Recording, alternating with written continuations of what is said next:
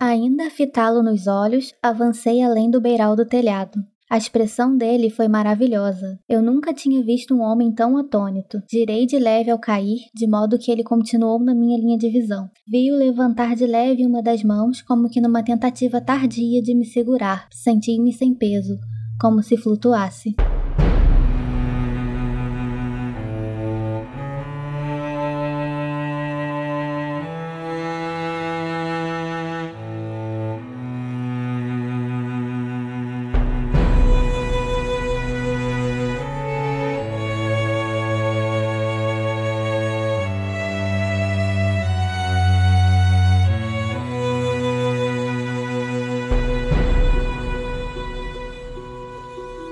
Pessoal, vocês estão ouvindo o 17 episódio dos Quatro Cantos, o podcast de releitura da Crônica do Matador do Rei do Patrick Rothfuss. No episódio de hoje, que se chama O Ermitão Louco da Floresta, a gente vai comentar os capítulos 44, 45 e 46 do Nome do Vento. Eu sou o Arthur Maia e estão aqui comigo a Rayane Molinário. Oi, gente, boa noite, tudo bem? Boa noite, né? Não sei se é pra vocês é boa noite ou bom dia, boa tarde, não sei.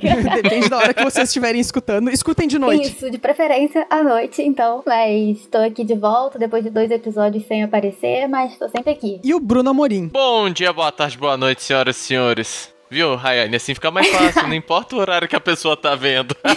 pois é. Bem, a gente vai então discutir esses três capítulos no nosso episódio de hoje, mas a gente tem uns recadinhos para dar antes. O primeiro deles, vocês já devem estar tá sabendo, agora a gente tem uma plataforma de apoio no Catarse. A gente já tem apoiadores, né? E, e uma das, das recompensas a partir da segunda doação ali também é o nosso agradecimento uh, na, durante o podcast, né? Então, a gente quer agradecer os nossos apoiadores, o Paulo Felipe Alves Rodrigues e a Tainá Bustamante. A Tainá que foi uma das é, criadoras do, do nosso podcast. Na verdade, ela teve que se afastar, mas ela também está nos apoiando. Então, muito obrigado, Tainá e Paulo. Valeu, gente! Muito obrigada de verdade. Bom, a gente já tá. Esse mês o, o podcast se pagou, que é ótimo. E a outra coisa é que a gente recebeu uma correção de. Na verdade, eu recebi uma correção. Deixa eu encontrar aqui. No nosso canal do YouTube teve um comentário do, de uma conta chamada Baruque Rodrigues, que ele disse o seguinte: Achei bem legal o podcast, planejo continuar assistindo. Só tem um errinho que eu percebi. Vocês disseram que o Kvolf assume o grau de Relar, mas na verdade assume o grau de Elir, que é o primeiro grau do Arcanum. Quando se entra na universidade, você não faz parte do Arcanum, mas tem que provar que você tem a noção de simpatias para fazer parte. E é por isso que ele consegue entrar. Ele faz uma conexão dupla e o Kilvin e o Elxadal ficam um tanto impressionados porque eles mencionam que até mesmo alguns alunos que já fazem parte do Arcanum teriam problemas em fazer. Então, está correto, tá? O, o comentário. Foi erro nosso, uh, confusão mesmo. E até durante esses capítulos que a gente vai comentar hoje, tem um. O comentário do, do Elir. Isso, o Kilvin chama ele de Elir Kvof. Então, foi deslize nosso. E tem mais um também, porque aparentemente a gente tá. A gente, todo sou eu, né? Mas a gente tá errando várias coisas. O Thiago veio nos procurar também e ele comentou que a gente discutiu no nosso episódio 15, o mesmo, inclusive, a situação dos votos. Lembram dos quatro votos e meio, cinco votos e meio e tal? Do Kvof, das punições que ele ia receber e depois da promoção dele pra, pra Elir.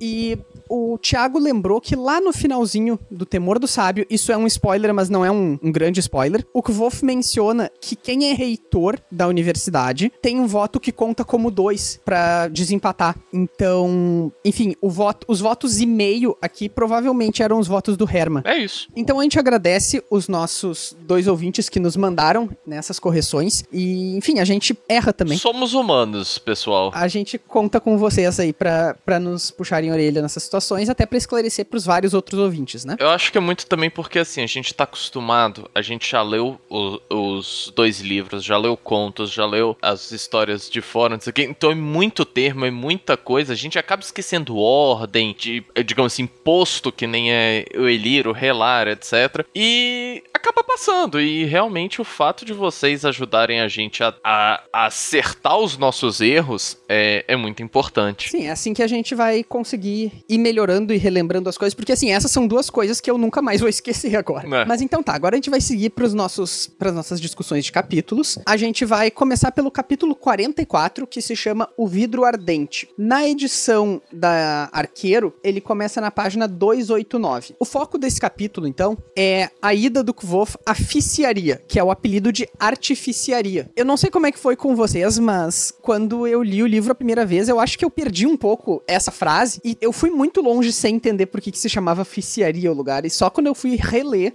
que eu peguei essa. Não, eu era bem tranquilo até com isso. Eu acho que, que eu, eu peguei de primeira, assim, porque o termo artífice, eu acho que por muito de jogar muito RPG, muita coisa assim, ao ver alguma coisa parecida, eu já tento dar aquela associada. Aí no que eu vi ficiaria, eu já falei assim, ficiaria? Será, que foi traduzido errado? Não deveria ter um arte ali antes? Aí eu fui lá então eu vi assim, ah não, a artificiaria, como mais comumente chamada ficiaria. Eu, ah, tá bom, tá, beleza, aceito. É, eu também não, não fiz nenhuma relação assim, não. Eu, eu li normal e quando veio artificiaria, depois artificiaria, achei que fazia totalmente sentido dentro do, da frase ali.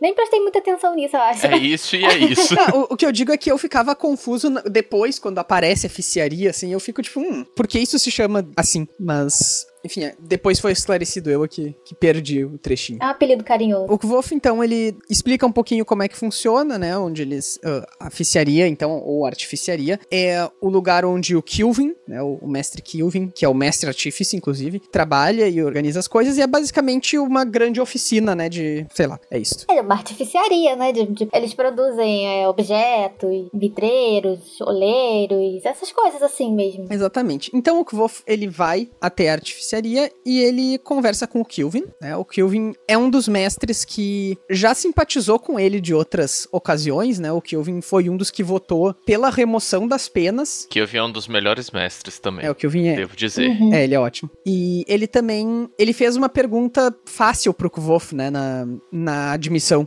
Uma fácil, mas também é uma pergunta que a gente vê mais pra frente, que é o interesse pessoal dele, né? Sim. Que ele tá exatamente naquela, é fácil, mas por quê? Porque eu, eu também quero ver como chegar nisso, e você me deu duas ideias. Porra, uma funcionou muito legal, a outra eu já sabia que não funcionava, mas tá valendo. Isso. Uh, tem uma coisa interessante aqui hum, nessa descrição da, da artificiaria que eu notei dessa vez, que o Kvolf começa a descrever as lanternas, né? Sim. Uhum. E aí ele fala sobre as, enfim, as luzes que elas fazem, as chamas e tal. E aí eu vou ler um trechinho aqui para vocês. Uma não continha nada além de uma fumaça cinzenta fervilhante que faiscava esporadicamente. Outra continha um pavio suspenso no ar por um fio prateado que ardia como uma chama branca e imóvel, apesar da evidente falta de combustível. Duas esferas penduradas lado a lado eram gêmeas, exceto pelo fato de uma ter a chama azul e a outra uma chama laranja como uma fornalha quente. Tem mil cores que poderiam ter sido usadas, mas a expressão chama azul apareceu aqui. E a gente já conhece de onde vem chama azul, né? Enfim, uhum. qual é a grande relação dela com dentro do universo com o Chandriano. Agora, por que aqui nesse contexto, não faço ideia. Mas talvez isso possa indicar algum tipo de proximidade de algum membro do Chandriano ou qualquer coisa assim, que eu nem me arrisco, né? Mas tem essa esse perigo aí. Pode ser porque tem alguma coisa a ver com cobre também, porque nesse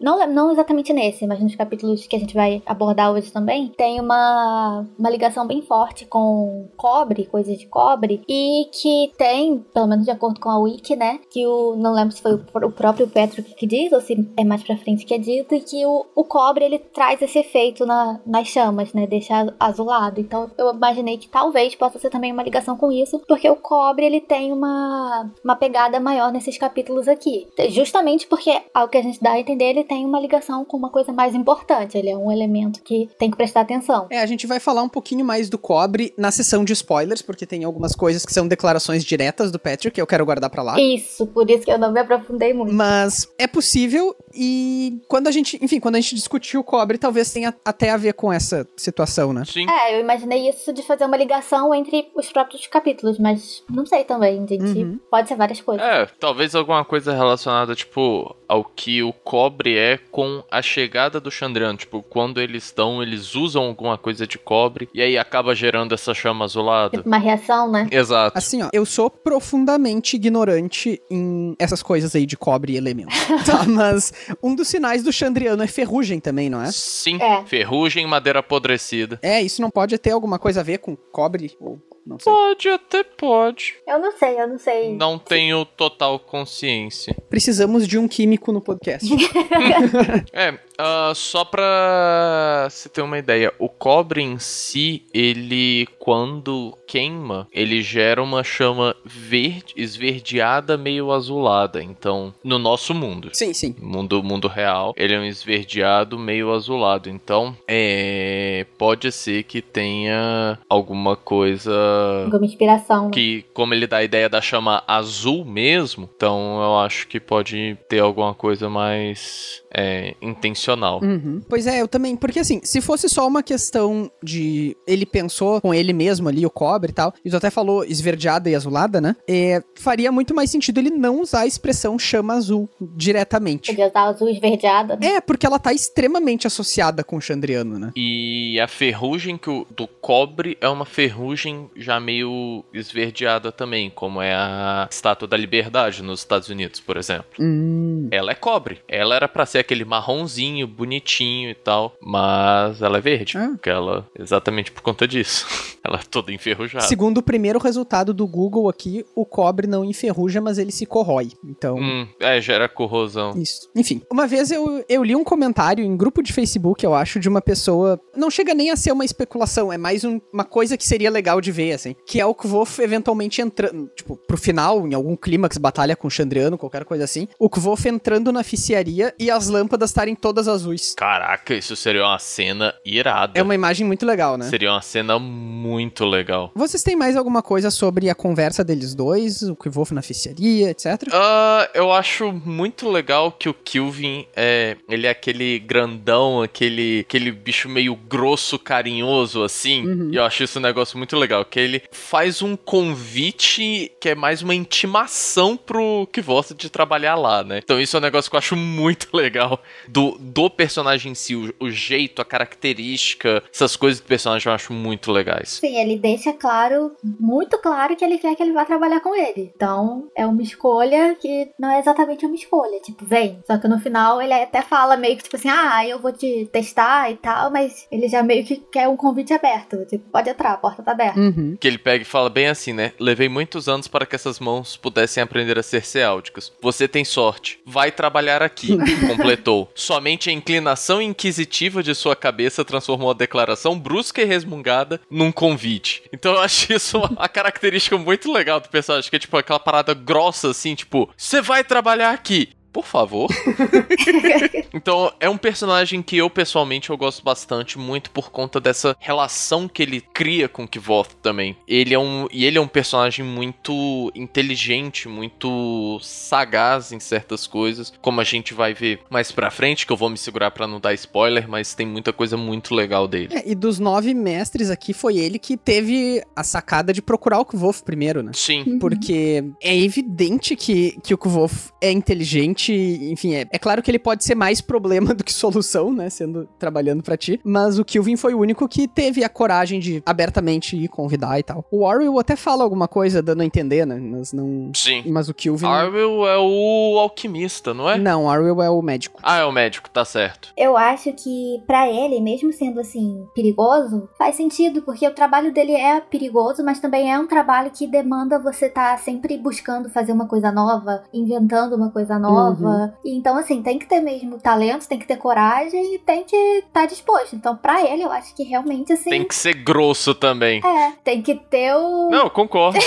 tem que ter é, foco naquilo que vai fazer e, e também meter as caras. Não tem, tem que saber improvisar, tem que saber uhum. se virar. Concordo completamente com você. Então, para ele, eu acho que faz todo sentido, assim, quando ele viu o Kvot, os outros podem até ter pensado assim, ah, é um, um, garoto promissor e tal, mas, pô, pode me arranjar um monte de problema aqui. Ele não, porque para ele os problemas fazem parte do dia a dia também. Quantos acidentes que não tem, né, que não deve ter lá, que a gente até vê alguns mais pra frente, porque é um local realmente de, uhum, de perigo sim. e de invenção, de coisas novas nascendo sempre. Mais alguma coisa daqui, gente? Não, acho que não. Acho que podemos passar pra parte da, da cachaça. é, então, a próxima cena desse capítulo, logo depois da visita do Kvof à ficiaria, a cena corta e tá ele uh, bebendo junto com os amigos dele, né? O, quem tá lá é o Sovoy, o Willam e o Simon. Onde é que é que eles estão? Tem o nome do lugar aqui. No Anchor, né? Anchor. Isso, que o Kvof descreve como um lugar que... Aqui. A Anchor era proletário o suficiente para que bebida fosse barata, mas suficientemente classuda para não termos que nos preocupar com a possibilidade de alguém puxar uma briga ou vomitar em cima da gente. Gostei de lá. Esse é o lugar que eles escolheram, né, pro, pra se divertir lá, e estavam eles bebendo. Uhum. Pra encher a cara e jogar. Isso. Melhor coisa que existe. E aí o Sovoy diz que vai abandonar eles ali porque ele tem um encontro. Com uma dama. Isso, e é por isso que eles não. eh, Eles precisavam do Sovoy pra jogar, né? Mas eles ficam meio de cara. E é um jogo que a gente vai ver sendo muito recorrente, né? O Quatro Cantos. Sim. Só não é tão bom quanto o TAC. É um pouco engraçado também, porque o, o Savoy, ele. Assim, ele anda com eles, mas ele não faz parte desse círculo de amigos que eles meio que fizeram. É, sempre os três e o, e o Manet mais junto, né? Isso. E o Savoy não. Então, e aqui é mesmo assim, tipo, ele foi convidado só porque tava faltando alguém pra jogar. Mas também, ele não é idiota. Ele também, ah, eu não vou perder meu encontro por causa de vocês. Eu vou sair, pô. Se vira aí. Uhum. Logo no início, eles estão falando sobre qual professor o Kvof vai. Eles usam a expressão puxar o saco, né? Qual professor o Kvof vai se, se grudar ali pra tentar ser uh, quem vai ser o patrono dele, né? Pra quando ele for virar um relar. Uhum. O Sovoy, a gente descobre aqui que o Sovoy estuda com o Mandrag. E o Mandrag, sim, é o, o alquimista. É, eu confundi. O, o Mandrag é o dos mestres, é o que a gente menos sabe coisas. É o que menos aparece também, né? Sim, mas o Sovoy comenta que al- alguém fala, tipo, ah, o Mandrag, ele é, é bem duro, né, pra, Uhum. pra promover. E o Sovoy disse, eu simplesmente me concentro em ser brilhante. Depois espero os professores se aperceberem disso. Aí alguém, o, o Willan fala ironicamente, ai, como é que foi com, com o Mandrag sobre isso? E aí o Sovoy bota 100% a culpa no, no Mandrag. Ele diz um negócio, tipo, eh, ele me preteriu na minha promoção em favor de outro aluno, reteve-me para poder usar como mão de obra contratada ao invés de me promover a relar. A gente não sabe quem tem razão, mas com o nível de arrogância do Sovoy, eu acho que tem altas chances da coisa não ter sido bem assim. Bem, provavelmente. Ele ameaçou o. Sim, o Com um chicote. Cara, é uma cena que deve ter sido muito engraçado. O cara puto pega com o chicote na mão e começa a levantar assim. Por que você não pode fazer isso comigo? Aqueles playboy birrento do século XV. Você sabe quem eu sou? De quem eu sou filho? Você sabe com quem você tá falando? Eu sou rica! é, mas enfim, claramente a gente vê que tem alguém que tá des- desequilibrado nesse desentendimento e não é o Mandrag. Aham. né? Então, o Sovoy, por mais que ele seja. O Kvof gosta dele. Ele repete várias vezes que, tipo, o Sovoy é boa pessoa. Ele só é meio deslumbrado e tal. Mas a gente já comentou lá nos capítulos de Tarbin sobre como, nesse livro, os personagens nobres e muito ricos tendem a ser meio ridicularizados. Sim. O auge disso é o Ambrose, é claro. E o Ambrose, além de tudo, assume esse papel de vilão e tal. Mas normalmente quando a gente vê um, um nobrezinho, assim, né? Como naqueles capítulos lá de Tarbina aconteciam, e aqui com o Sovoy acontece também, eles são meio burros ou meio orgulhosos demais, ou o que for. É, a única diferença é. É o sim, né? Mas o sim é pequena nobreza. Sim, mas ele ainda continua sendo uma nobreza, querendo ou não. Nesse mesmo capítulo eles falam sobre isso, tipo, ah, ele não é mau sujeito. Para um nobre ele não é mau sujeito. Ele só. Ele sabe que é superior a nós, mas ele não olha a gente com tanto desdém, né? Ele, tipo, meio que sabe que não é culpa nossa a gente ser pobre. Uhum. Então, isso, eu não sei se vocês assistiram aquele filme Parasita. Não. Eu não cheguei a ver. Não vou dar spoiler, mas tem uma fala no filme que é um pouco parecida com essa. Que uma dos personagens fala sobre a patroa, que. Um dos personagens, né? Fala aqui sobre ela que, ah, pra uma mulher rica, ela é legal, pô. Ela não é uma pessoa ruim. Daí a outra até responde assim, que ela é legal porque ela é rica, não é? Ela não é rica porque ela é legal. ela tem o dire... Ela pode ser- escolher ser legal, entendeu? E aí essa, essa conversa que eles têm aqui nesse capítulo me lembrou muito isso, na hora que eu tava relendo. Não, é muito bom mesmo. Faz bastante sentido. Né? Mas é isso, o Savoy, ele é esse cara que, assim, ele não é desagradável como o Ambrose, ele não é, assim, caricato como vilão como ele, mas ele também tem, sim, esse tom de sátira mesmo, né, de pessoa rica. É, ele é bobão, assim, né? Uhum. Bom, a gente vai, vai, vai falar mais do, do Sovoy também mais pra frente, porque ele ainda vai ter a sua participação, né? Bem, então eles estão nessa discussão sobre qual professor o Kvolf deve procurar, e aí o Kvolf diz... eh, enfim, ele- eles descartam, evidentemente, o Remy e o Brandur. Um deles sugere o Herma, o Willan. O Willan sugere o Herma e diz, tipo, ah, tu fala Ciaro, né? Então, quem sabe não estuda linguística. E aí o Kvolf só abana a cabeça. Não tem nenhuma grande justificativa pra isso. Eu imagino que seja só ele não tava muito interessado mesmo. Eu acho que é, tipo, ele é só um, um reitor, é tipo, ah, é o reitor, ok. É, eu acho que ele pensa, tipo assim, linguística, ah, idioma. Não é uma área de interesse. É, idiomas, essas coisas eu posso aprender sozinho depois, ele é autodidata. Agora tem coisa de mais específica de que ele precisa de alguém, então é mais interessante para ele buscar essa área. É. Sim. Bom, depois eles falam do Mandrag, então. E aí o Kvolf eventualmente também descarta. E nessa parte tem uma. aquela. Um trechinho que eles explicam que alquimia e química são. as pessoas acham que são parecidas, mas não são. Uhum. Eu acho legalzinho isso. Sim, isso é bem legal, até porque a gente tem. Pô, a gente vê ao, ao longo, a gente até estuda um pouco na, na escola que os primeiros químicos e tal, eles tendiam essa área da alquimia, então ele, nesse mundo dele, fazer essa quebra é um negócio que eu acho muito legal. Uhum. É, agora, interessante é, a universidade tem um mestre alquimista. Se alquimia e química não são a mesma coisa, pelo contrário, são muito diferentes, não deveria ter alguém... Um mestre químico. É, e a química existe, eles separam as duas coisas. É porque eu acho que a química, o, o Brandur é o. É aritmética, matemática. Aritmética. Uhum. E o Elxadal é simpatia, né? É simpatia. O. O Remy é o que mesmo? É retórica. É, não tem não química. tem química. Mas eu acho que o único ponto que a gente vai ver com química mesmo é a parte da iátrica. Acho que é o Kilvin. Justo, o Kilvin também. O Kilvin e a iátrica, porque eles vão pegar a química ali na parte de fazer medicamentos e tudo mais. Ah, é verdade. E essa parte pra. do Kilvin pra a artificiaria. Eu acho que são os únicos dois pontos. Que aí você vai ver uma química, digamos assim, mais focada. É, faz sentido. Acho que a química ficou diluída entre as duas É, áreas. talvez eles não tivessem dinheiro pra bancar mais um. O próprio Kovolt, quando eles sugerem o Mandrago, ele fala que ele. Ele mesmo sugere, na verdade, né? E ele fala que ele sugere porque ele tem muita experiência com química. Então ele mesmo faz essa ligação assim correta e depois ele acaba indo trabalhar justamente com Kilvin. Então. Eles sugerem também o Oriel aqui. E aí o Kvolf dis- ah, dispensa essa possibilidade porque ele tem pressa em ser promovido. E o Oriel é muito rigoroso com quantos semestres, quantos termos, né? Tu tem que ficar no mesmo nível. Uhum. Sim. Seis como Elir, oito como E Relar. acaba atrapalhando eles. Isso.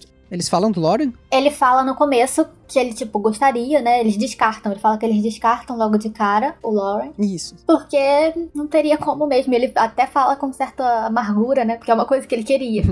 aí até que o Willan diz, isso deixa o Kilvin e o Elxadal. E aí o Kvolf tem a brilhante ideia de perguntar, e o Elodin? ah, posso só fazer uma observação? Claro. Claro. Antes deles entrarem e falar do Kilvin e do, do Elodin e do Exadal, a menina vai servir, né? Eles as bebidas, porque o Savoy pagou e saiu. E daí, quando ela vai servir as bebidas, o Willen passa a mão nela. E daí ela fica muito revoltada. Sim. E, tipo assim, é realmente uma coisa que, que é revoltante pra gente. Mas acaba que eles três mesmos não mencionam mais isso. É tipo, ah, garotos sendo garotos. Isso Só passa. Passa muito batido sobre eles. e- é bem incômodo. Você entendeu como sendo o Willan? Sim, foi o Willan. É sim, foi o Willen. O Simon tenta até pedir desculpas. É, eu tinha entendido um pouco como se do Savoy, mas não faz sentido ser o Will mesmo. Ah, não, sua voz já tinha ido. É, eu tinha entendido que ele no que pagou e passou, saca? Ah, sim, não. Foi ali na hora. É porque ele não fala explicitamente do Will ter passado a mão na bunda. Peraí, deixa eu ver aqui agora. Pois é, do jeito que o texto ficou, tá, tá ambíguo mesmo. Eu tô relendo aqui,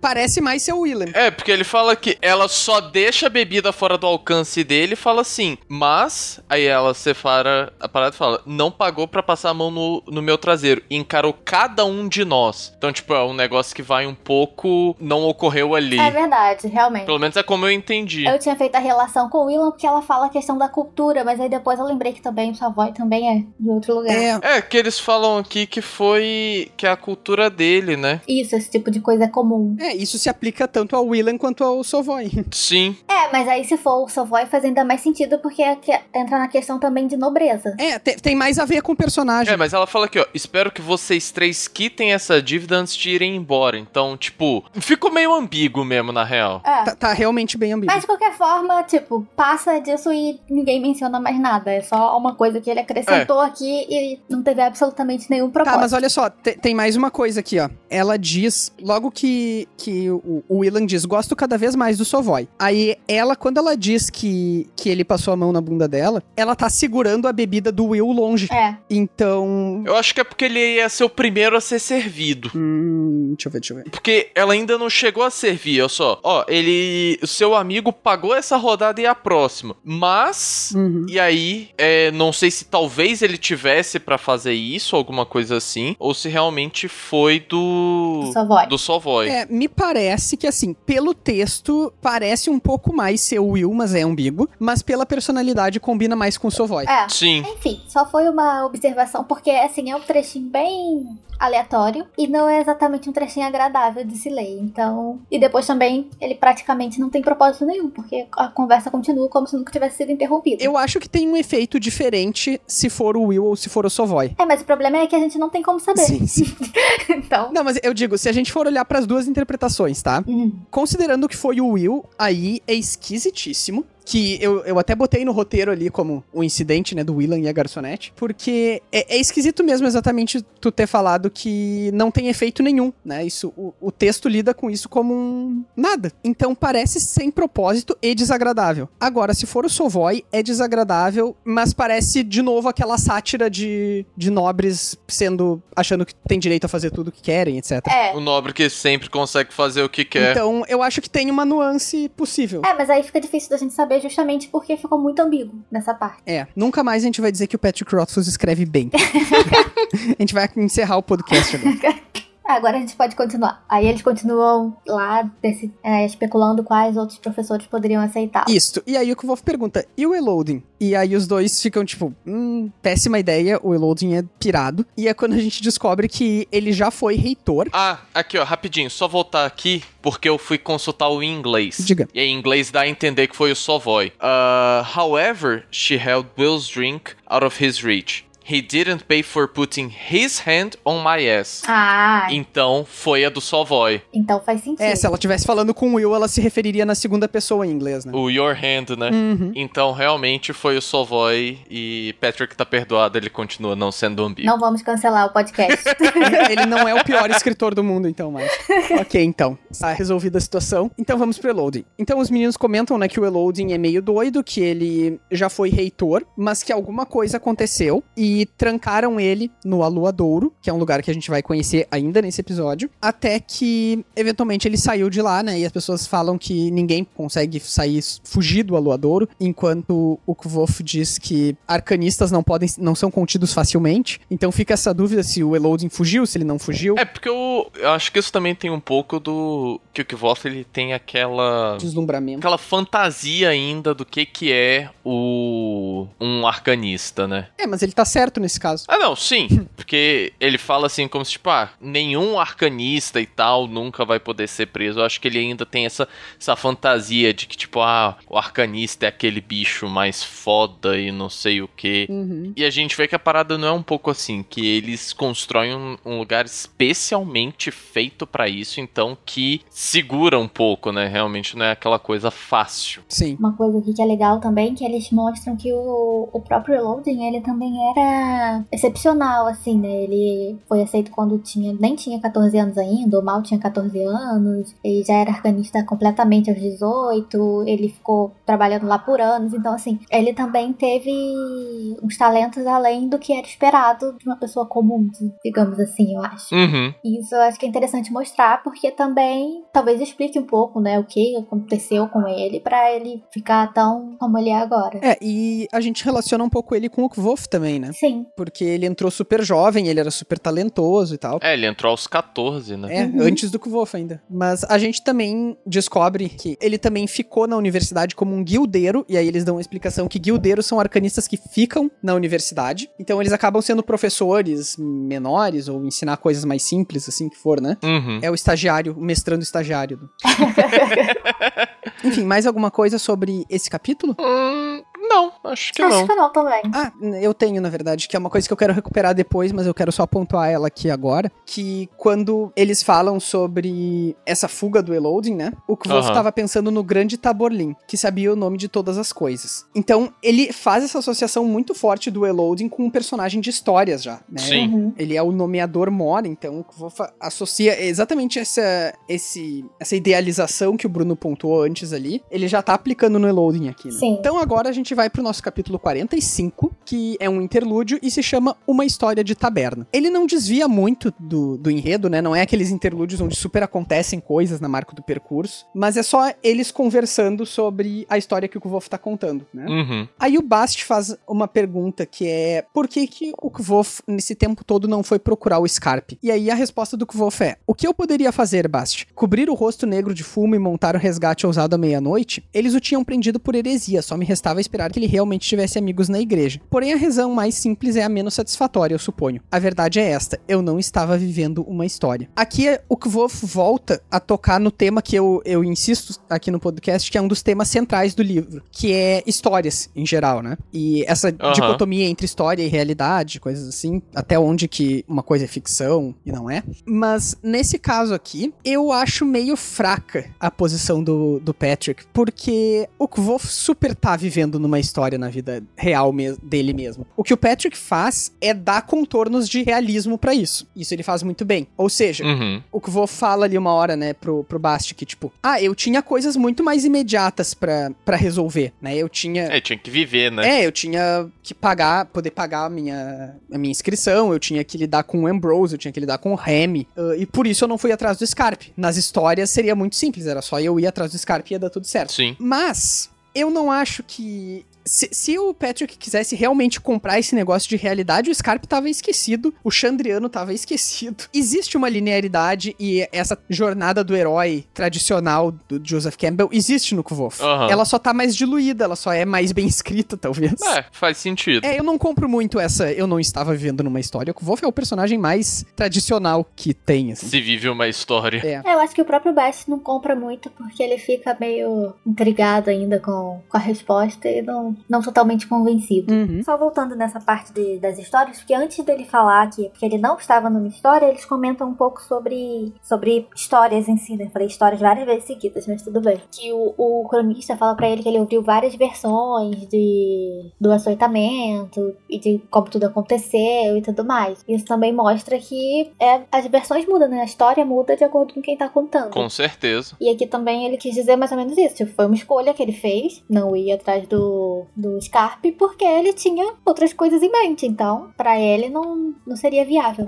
Não era interessante também no momento. Isso, naquele momento, ele não tinha como. Ele pensava que não tinha como fazer nada. Ele não tinha como adivinhar o final da história que teria. Afinal de contas, a gente tá falando de um moleque que tá com o quê nessa época? 14? 15? 15. É, realmente foi mal, mas não dá, cara. É, eu realmente também não iria, desculpa, mas você foi pego pela Inquisição. Eu não vou me envolver, não, porque, né? Nunca se sabe como vai terminar. Valeu, te amo, você me ajudou pra caramba, mas é isso que tem pra hoje. Mas isso é uma coisa que o Bast não tem noção do que, que é ser um humano de 15 anos. Ah, não, com certeza. É verdade, ele não, não sabe, não sabe mensurar. Agora, exatamente entrando um pouquinho nessa, nessa questão do Kvolf ser um personagem tradicional e tal, e ele estar ou não vivendo numa história, tem vários teóricos, estudiosos em geral, que veem uma divisão bem clara entre a figura de herói que costuma aparecer na ficção antes da, antes da Segunda Guerra, basicamente, e do depois, né? E normalmente se fala um pouco sobre o surgimento do anti-herói e tal. É claro que antes a gente já tem várias coisas que a gente chamaria de anti-herói, mas essa ideia de que o mundo me fez assim, de certa maneira, aplicada ao heroísmo, especificamente, é uma coisa muito forte pós-Segunda Guerra. Uhum. E eu acho que o Kvolf, de certa maneira, ele é uma história bastante tradicional de um herói, mas de um herói contemporâneo. Porque ele é frequentemente egoísta e isso é mostrado como um reflexo do mundo nele, né? Ele, Certo. ele é bastante falho, ele é trapaceiro às vezes, né? Ele Uhum. faz as coisas meio. Ele mente e tal. Mas ele é um herói, ele tá procurando o bem maior, ele tá. Né, ele, ele quer resolver uma situação importante que é a situação do Chandriano lá. Certo. E tem uma coisa que eu acho que o Patrick esquece quando ele tá falando, quando o Kvo fala. Pense em todas as histórias que você ouviu, Bast.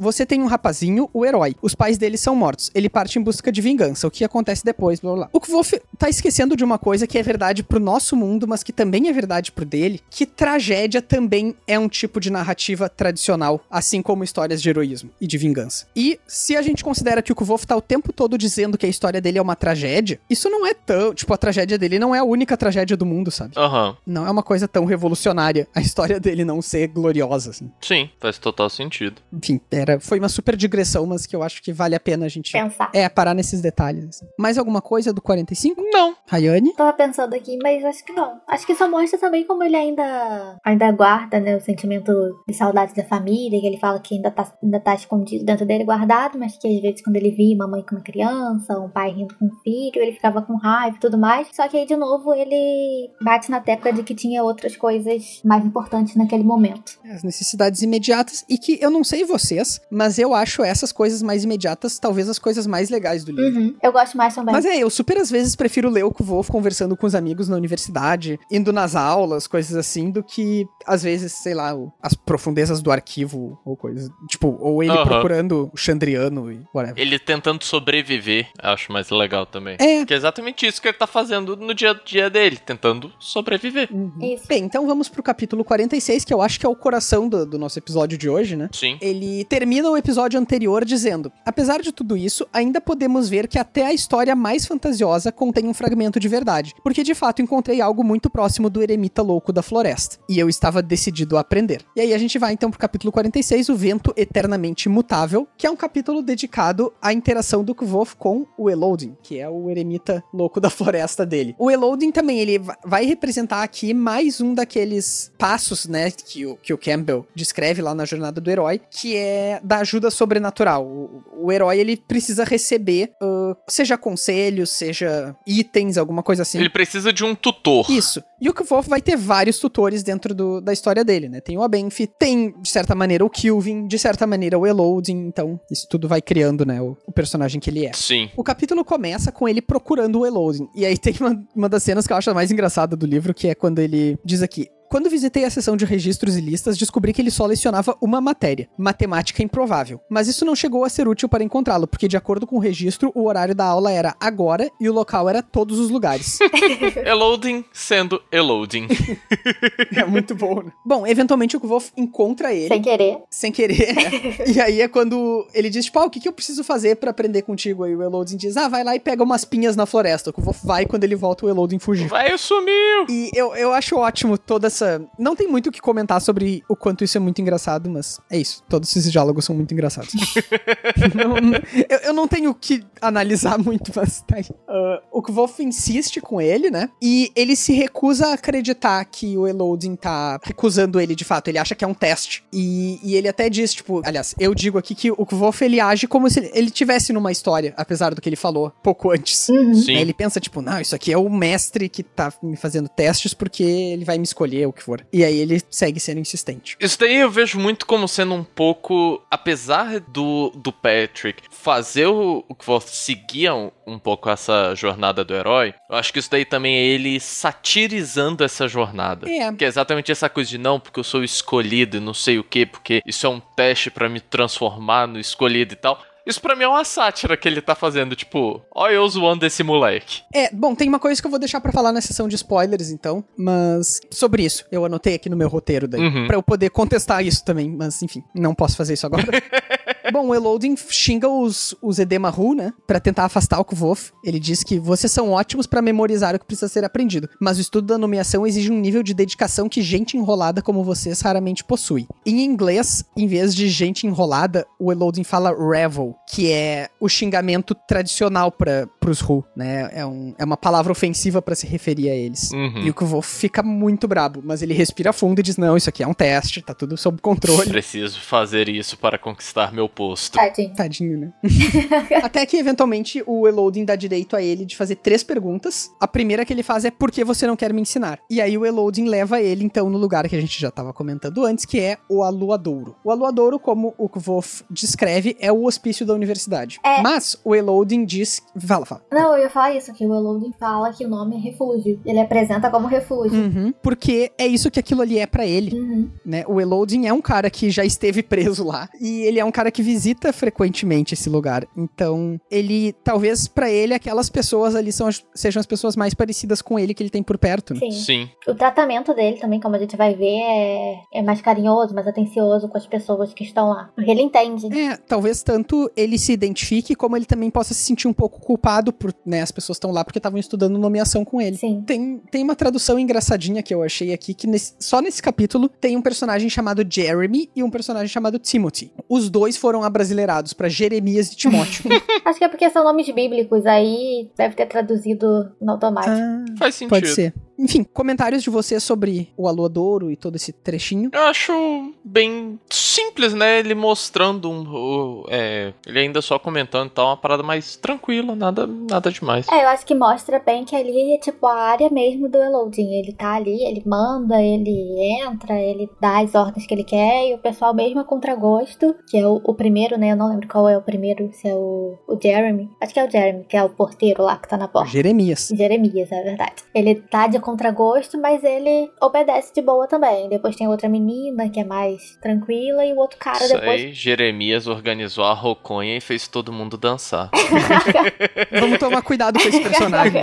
mas é só isso que eu acho assim de que vale a pena apontar. Eu tenho mais duas observações que são spoiler aqui também, mas daí a gente comenta isso depois. Uhum. Eventualmente, então, o Elodin leva o Kvof até um quarto, que é um quarto bem diferente, né? Ele tem uma porta de cobre, aí eles entram, o Kvof diz que o ar é diferente, e é quando o Kvof se dá conta, as janelas são de cobre também, são trancadas, né? Sim. E é quando o Kvof se dá. O, o Elodin entra ali e ele diz. E ele não fecha a porta. Ele diz, não, de novo não. E aí é quando o Kvof se dá conta de que. Ele coloca a meia pra segurar a porta. Isso, isso mesmo. Quando o Kvof se dá conta de que foi ali que o Elodin ficou preso durante todos aqueles anos. Sim, a porta não tinha nem maçaneta. Ele percebe Uhum. também que a porta não tinha É, maçaneta. aquilo é claramente um- uma prisão, né? Uma espécie de. Uhum. Um manicômio. É, e aí o Kvof usa a segunda pergunta dele pra perguntar como o Elodin escapou. E aí a resposta dele, que também é a hora de eu recuperar aquela citação do Taborlin que eu comentei antes, o Elodin parafraseia exatamente a história do, do Taborlin. E ele diz: Sabe, era uma vez o dia em que o grande Elodin se descobriu trancafiado numa torre alta. Tinham-no despojado de seus instrumentos, a moeda, a chave e a vela. Além disso, sua cela não tinha uma porta digna de ser mencionada, nem janelas que fosse possível romper. Até o nome do vento lhe fora escondido pelas maquinações ardilosas de seus captores. Mas Elodin, o grande, sabia os nomes de todas as coisas, e por isso todas as coisas estavam sob seu comando. Ele disse à pedra, quebra-te, e ela... E daí ele para, né? Enfim, ele exatamente parafraseou lá no capítulo 1 do livro, uma história sobre o Taborlin que a gente escuta na Marco do Percurso, lembra? Uhum. É, ele fica brincando com. Ele tá aí brincando com, o Kvoth, né? Tipo, ah, vamos ver se esse pivete vai acreditar em mim. Uhum. É, ao mesmo tempo ele tá contando a verdade também, só que de uma maneira engraçadinha, né? Sim. Tipo, ele não falou nenhuma mentira ali. É, e aí ele para também porque eles fizeram uma mudança, né, no, na segurança, no sistema de segurança do quarto, vamos colocar assim. Provavelmente eles trocaram um tipo de pedra. né? É, tanto que ele diz que foi quase esperto da parte deles quando ele percebe. Daí ele fala outra palavra. Eles colocam barra de cobre também, não coloca? Isso. Só que aí só aparece depois. Que é isso que faz com que ele não consiga sair. É, só que só aparece depois quando ele consegue ruir a pedra. Porque ele fala uma outra palavra que eu não vou falar porque simplesmente é muito difícil de dizer isso aqui. São várias letras embaralhadas.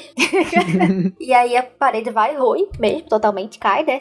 Despedaça. E aí ele vê as barras de cobre é, nela ali. Uhum. Mesmo com a parede caída, as barras de cobre continuam. É, bom, isso é uma coisa que é- é bom a gente observar aqui. De novo, né? Tu já tinha trazido o cobre, mas agora tá aqui uma coisa interessante. O cobre é usado nessa prisão pra tentar conter o Elodin, que é o mestre nomeador, né? Uhum. E é, é ao mesmo tempo que parece ser uma coisa muito poderosa, é engraçado porque depois ele consegue tirar o cobre, tipo, com a mão, com um pedaço de, de madeira, com as coisas que estão lá. Então, assim, é uma coisa que parece resistente à nomeação em si, mas não as coisas manuais normais. Tipo, você pode tirar com a mão. Só precisa chegar até o cobre. Eu mencionei essas relações do Elodin com o Taborlin, porque além dos nomes deles rimarem, né? Mas eu acho talvez uma das piores teorias populares sobre os livros, a- e ela é bem recorrente, de que o Elodin seja o Taborlin. Vocês já devem ter ouvido isso, eu imagino. Acho que já nos grupos eu já vi o pessoal comentando, mas eu, pra ser sincera, eu nunca me aprofundo. Então, não sei nem qual é a base. Ela não tem muitos argumentos. A grande questão que eles trazem é o, o Elodin ser um grande nomeador, assim como o Taborlin. Sim, concordo. E é só isso, né? Que ele realmente é. De fato, ele é. Sim, mas agora, existe espaço pra ter dois excelentes nomeadores na história da humanidade? Eles não precisam ser a mesma pessoa, né? Com certeza. Eu acho que isso daí também é um pouco do porquê ele fica. Ele brincou com isso porque ele sabe que ele é um bom nomeador e tem um famoso, então ele acabou brincando com isso. É, bom, tem um outro nomeador que eu acho que ninguém teoriza que seja nem o Elodin, nem o Taborlin, que é o Celitos. É o Celitos? Isso. É, porque ele é. Ele. Ele, digamos assim, é um nomeador do mal, né? Ele é o inimigo do. Não, o Celitos é o cara que o Lanry petrifica lá quando ele vira. É, eu confundi com o Lanry. Não, tá certo. Aí eu acho que entra no fato do, do Zamir ser muito mito, né? O Taborlin eu diria que é mais Aí mito. que tá, o Taborlin seria uma lenda. Aí, tipo, fica aquele negócio. A lenda existe a chance do cara ter realmente ter existido. O mito, ele só foi um conto criado, digamos assim. Não era a Lira também, que era uma ótima nomeadora? Também. E o Lanry depois vira, né? É. Tem vários então, tem só aí a gente viu, tem o Tamborli, tem o Elodie, tem o Celitos, tem a Lira, tem o próprio Lanry depois. É, Todos eles são a mesma pessoa, na verdade. A história do Scarpe lá era, só- era o Lanry se olhando no espelho. era sobre o Elodin. Sim, era o Elodin falando com três dele mesmo. Enfim, eu queria só passar por isso. Aí logo depois o Kvof, o Elodin leva ele até o telhadinho, né? E aí o, o Kvof pergunta, usa a terceira pergunta dele, que é o que eu preciso fazer para estudar com você? E aí o Elodin diz, pula. É aquele trecho que eu li. O Kvof crente. Que isso é uma das coisas mais legais que rola. Tipo, ah, pula aí, vai, bobo. Dá nada, não. É, não, e o Kvof vai crente que ele vai ser segurado pelo nome do vento. né? Sim. Então ele não é. Errou! Ele cai e se quebra todo e é isto. E, bom, a conclusão que o Kvolf tira dessa história toda é: eu acho que eu vou estudar com o Kilvin mesmo. bom, mais alguma coisa desse capítulo? Não, acho que não. Não, eu acho que. É isso, né? Eu acho que, que tá bem tranquilo. É, acho que a gente pode ir pra parte dos spoilers agora. O resto do Nome do Vento, Temor do Sábio, o Conto do Basti, Livro da Auri e o conto o How Old Holy Came to Be. E querem evitar também declarações do, do Patrick Rothfuss. Então vocês parem de ouvir agora, mas se vocês não se importam com isso tudo e já conhecem todo o universo da, da obra, continuem com a gente que a gente vai comentar então coisas relacionando com o futuro, né, do, do que vai, do que a, a gente leu até agora. Então vamos começar pelo capítulo 44, o vidro ardente. Primeira coisinha, o Sovoi tá saindo para um encontro, né? Uhum. Sim. Nesse ponto a gente ainda não sabe quem é o encontro dele, mas eventualmente a gente vai descobrir que é a Dena. Vou ser sincero que disso eu não lembrava. eu vou ser bem sincero que disso eu não lembrava. Quando o Kvof reencontra a Dena lá na Eólica, ela tá com o Sovoi. Hum, verdade. E quando ele faz aquele, aquele discurso dela sobre ela ser tipo uma tempestade também, que é quando. Acho que é o Willen que fala que ela é cruel, ou é assim, não sei, pelo tratamento dela ao Savoy. Aí ele vai e faz aquele discurso, né, sobre ser da natureza e tudo mais. Isso. E a Dena até ri do Sovoi depois com ele. Bem, outra questão que eu acho que eu falei isso no episódio passado já, mas uh, aqui a gente descobre um pouco do background do Eloding, né? Uhum. Sim. E naquele vídeo meio duvidoso do Patrick que a gente já comentou, ele termina o vídeo dizendo que o Eloding. Aliás, ele termina não. Ele descreve um personagem que foi muito jovem pra universidade, virou reitor, virou um super nomeador, e esse menino tinha sangue encantado. E aí ele termina dizendo: Bom, essa é basicamente a história do Eloding. Como eu- frisei, eu acho que vocês dois não estavam no episódio anterior, né? Não, não tava. Não estava. Não, não lembrava disso. É, como eu frisei bastante, a gente ainda precisa dar uma apurada no contexto daquele vídeo, porque ele é muito solto. Não dá pra entender muito bem se o, o Patrick tá brincando ou alguma coisa assim, mas. Enfim, ele não parece estar brincando, pelo trechinho recortado. Certo. Mas você falou que é, você não tava querendo. que você ia refutar a parte da sátira. Ah, sim, sim. Do, que eu tava falando que ele satirizava a jornada do herói. É, porque depois o Eloding ensina ele. Sim. Isso é bastante comum, esse mestre que é recusa primeiro, né? Sei lá, eu pensei num exemplo tosquíssimo aqui, mas pensa no Karate Kid, do Jack Chan e do filho do Will Smith. Certo. O filho do Will Smith é o Jaden Smith. Exatamente. Ele enche o saco por muito tempo até que aquele mestre já recluso, porque tem um trauma do passado, aceite ensinar ele. Mas aí eu acho que é um negócio, né? Antes o, o mestre só começa a ensinar depois que vê o moleque se ferrar. No geral, a, a, jornada do herói, pelo menos pelo que eu consigo lembrar assim de cabeça, é aquela parada: ah, eu não quero te ensinar, porque tem bastante disso, né? Quando ele não uhum. quer o ensinar. E ele só decide iniciar isso quando alguma coisa ruim acontece com o principal que remete a ele algo do seu passado, né? Ah, sim. E eu acho que, que o Eloding foi tipo assim: o, o Kvoth acabou realmente conquistando ele por conta da. a partir daquela aula que ele de nomeação que ele tem no, no segundo livro. E nisso ele acaba conquistando o Eloding, mas antes disso, o Eloding tá bem satirizando, eu acho. Uh, aí é que tá, eu não acho isso. Eu acho que o momento em que o Kvoth conquista o Eloding é quando o Eloding descobre a Ori com ele. Não, eu, eu, eu digo que assim, desde do, daquele momento que, que eles começam a ter mais. É, convívio, digamos assim, até o momento, sim, que ele encontra a Auri. Sim, mas quando ele encontra a Auri, não é um pouco antes do Eloding abrir a turma dele? Eu acho que é depois. Agora eu não sei. Eu acho que é antes. Tu lembra, Rayane? Não. É, mas eu queria mencionar da Auri, porque vocês falaram dela, e eu tava, quando eu tava relendo, eu tava pensando muito nela e nessa questão do aluador lá. Se ela talvez não tenha fugido de lá, ou se ela fugiu antes de ser mandada para lá, algo do tipo assim. Eu fiquei pensando nisso isso, se. Qual é, seria? se ela já teve, né, alguma passagem. Isso. Pois é, porque ela tem toda a cara de ser. É, ela também tem uma ligação, assim, muito imediata com o Eloding quando eles se encontram, né? Uhum. E ele fica surpreso que o Kvost consegue interagir com ela e ele não. Uhum. Uhum. E tem outra coisa, vocês lembram qual é o hábito entre a Ori e o Kvoth quando eles se encontram? Sim, um dá um presente pro outro. Eles levam três coisas. Sim. A Ori, pelo menos, leva três coisas para ele. Aqui, o Eloding, naquela cena que o Eloding e o Kvoth vão falar com o Alder, que é um dos confinados lá no, no, no Aluadouro, o, o Eloding pergunta se ele precisa de alguma coisa e o Alder pede três coisas tão desconexas quanto as três coisas que a Ori normalmente pega. É, parece que um costume deles, né? Dá a entender que seja. A Ori danificada pela nomeação, tal qual. É, talvez. Eu, eu acho que sim, eu acho que, que o, o motivo dele querer sempre ver ela é verificar que ela tá bem, porque ela foi uma das que, digamos assim, ele feriu com, com a nomeação. O, o Alder pede três coisas pro Eloding também, que parecem bem os presentinhos que a Auri traz, sabe? São coisas pequenas e nada a ver. Eu não achei o que ele pede, mas ele fica muito desesperado e pede para ele não levar o trovão. Ah, isso, tem isso também. Mais alguma coisa de, até essa cena do Lodouro aí? Não, acho que não. Ah, acho que tem. Não é nem spoiler isso, é porque eu acho que a gente esqueceu de falar na outra parte. Que a menina chega a mencionar que tem uma questão da lua cheia, né? Que é meio que afeta as coisas, deixa eles mais agitados, um negócio assim. Aham, uhum, é verdade. os nomeadores. Bom, mas até acho que é bom isso ter caído no, aqui nos spoilers, né? A lua cheia, ela fala pro Eloding que, tipo, deixa o, esse pessoal que tá lá no Luadouro mais agitado e tal. E a lua tem uma relação forte com a nomeação, conforme a gente descobre uhum. lá no Temor do Sábio, né? Sim. Com o Yax. Que o nome dela foi roubado. Uhum. Sim. E seria Yax Haliax? Será? Tan, tan, tan. Aí é questionamento.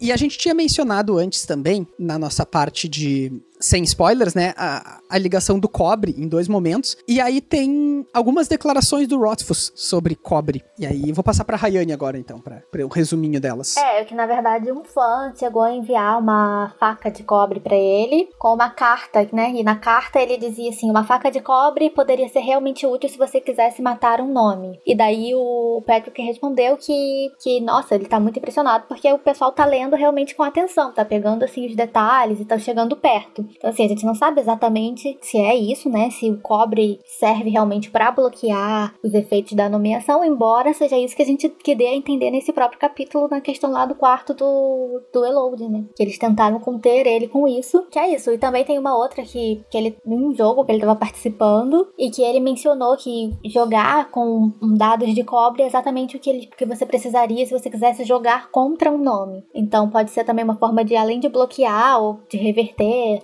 não sei, a gente só. A gente pode ter isso em mente. É o cobre que não tem nome? Aparentemente. Aparentemente sim. Eu acho que é o cobre que não tem nome. Mas não tem confirmação disso. Isso é. E o, o cobre também, a. A, Feluria, a Feluriana, ela fala pro Kovold depois que ele é eficaz, né? Contra as fadas, contra os encantados e tudo mais. Tem aquela cena uhum. do Best também, quando o cronista mostra os negócios de cobre pra ele. Enfim, tem muito cobre na história e realmente é uma coisa importante. É, e tem na, na porta. Qual porta? As quatro portas? Portas. É na porta de pedra, ela tem quatro. Quatro painéis de cobre, né? Isso. É que não é um painel, é como um quadrado. E o. Ah, Jesus Cristo. Esse, esse finalzinho do temor do sábio não tá mais muito fresco. Esse eu não lembro de usar cobre, não. O quê? Jesus Cristo, eu não lembro desse usar cobre, não. O, o baú do Kvof tem cobre. O baú que ele guarda na, na Ele marca do guarda percurso. alguma coisa e não consegue abrir. Ele é feito de cobre. Guarda o nome dele. Para. eu tenho muito pra mim essa teoria, velho. Ah, eu não sei. Eu, eu, eu não tenho opinião. Porque é uma coisa muito aberta pra, pra eu conseguir guiar. Assim. Aham. É, mas de qualquer maneira o cobre tá ali justamente pra evitar que ele consiga abrir, tanto que ele não consegue. É. Mas é isso, era só, só essa questão mesmo que, que eu quis trazer aquela hora, mas tive que me segurar pra não falar demais. Então tem todas essas questões. A parte que a coisa no cobre, ela, o fogo fica azul, então que também tem uma ligação com o Chandriano, né, que a gente já sabe. Essa questão do cobre ser afetar os encantados e também o cobre ser uma espécie de bloqueio, a nomeação ou uma defesa mesmo. Então ele tá assim em várias coisas aí, então vale a pena a gente prestar atenção em objetos de cobre que apareçam ou menções até que seja. Uhum. Mais alguma coisa? Não, acho que era só isso. Não, acho que só isso também. Então tá, pessoal, ah, a gente tá encerrando então o nosso episódio 17. Se vocês quiserem se comunicar conosco, assim como dois ouvintes se comunicaram e nos ajudaram bastante a, a rever algumas coisas que a gente tinha dito aqui, vocês podem nos procurar pelas redes sociais, que são, Rayane, Tem o Facebook na página, que é Os Quatro Cantos mesmo, assim, tudo escrito normal. No Instagram, que é podcast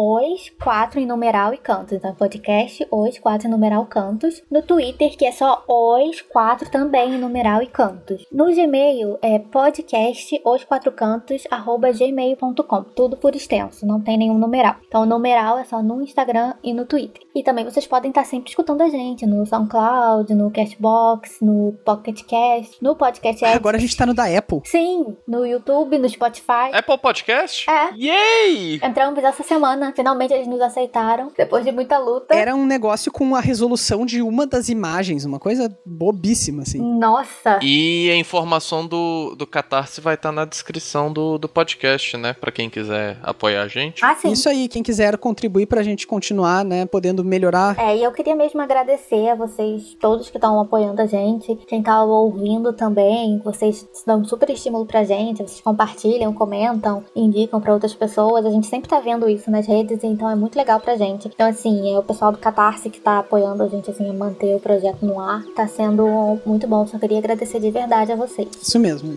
endosso as palavras da Rayane. Todos nós. Então tá, pessoal. A gente volta em breve com o nosso 18º episódio, no qual a gente vai discutir os capítulos de 47 a 50 do Nome do Vento. Até mais. tchau, tchau! Tchau, gente, até a próxima.